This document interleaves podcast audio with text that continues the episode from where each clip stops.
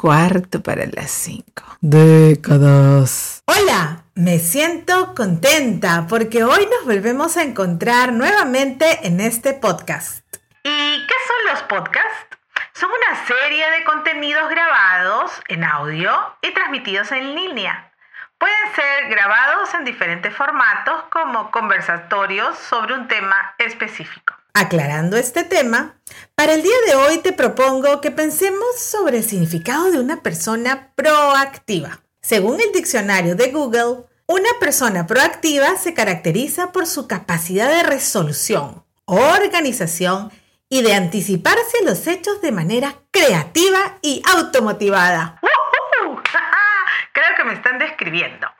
Mi forma de ser proactiva la desarrollo dentro de un espacio reflexivo que me doy cuando necesito enfocarme en temas relacionados con las necesidades personales, como por ejemplo cómo resolver un problema o cómo tomar una determinada decisión. Te cuento que mi forma de ejecutar mi proactividad me ha llevado a aprender, a discernir entre lo que puedo y no puedo hacer. A veces, claro, no me ha sido nada fácil establecer algunas barreras frente a lo que pretendo realizar sobre alguna necesidad que deseo satisfacer. No me ha sido nada fácil, repito, al contrario. Por momentos me he sentido súper conflictuada conmigo debido a la magnitud de las decisiones que necesito tomar.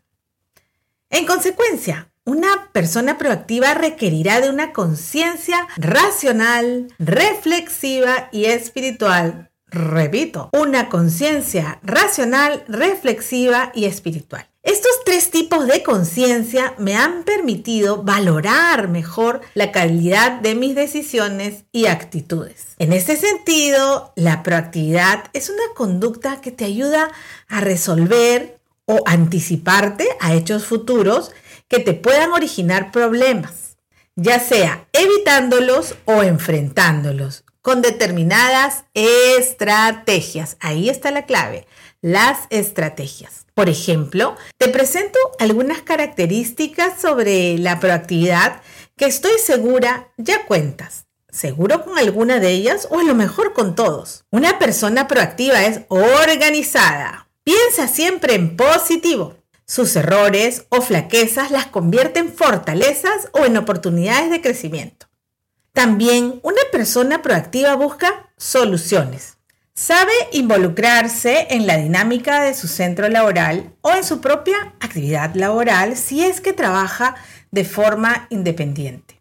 El proactivo confía en su propia intuición y toma sus decisiones justamente a través de su capacidad intuitiva. A propósito, la intuición es una capacidad para conocer, comprender o percibir la realidad sin recurso de la razón, sino de la propia experiencia personal, que a mi criterio es una manera de conocer tan válida como el conocimiento racional.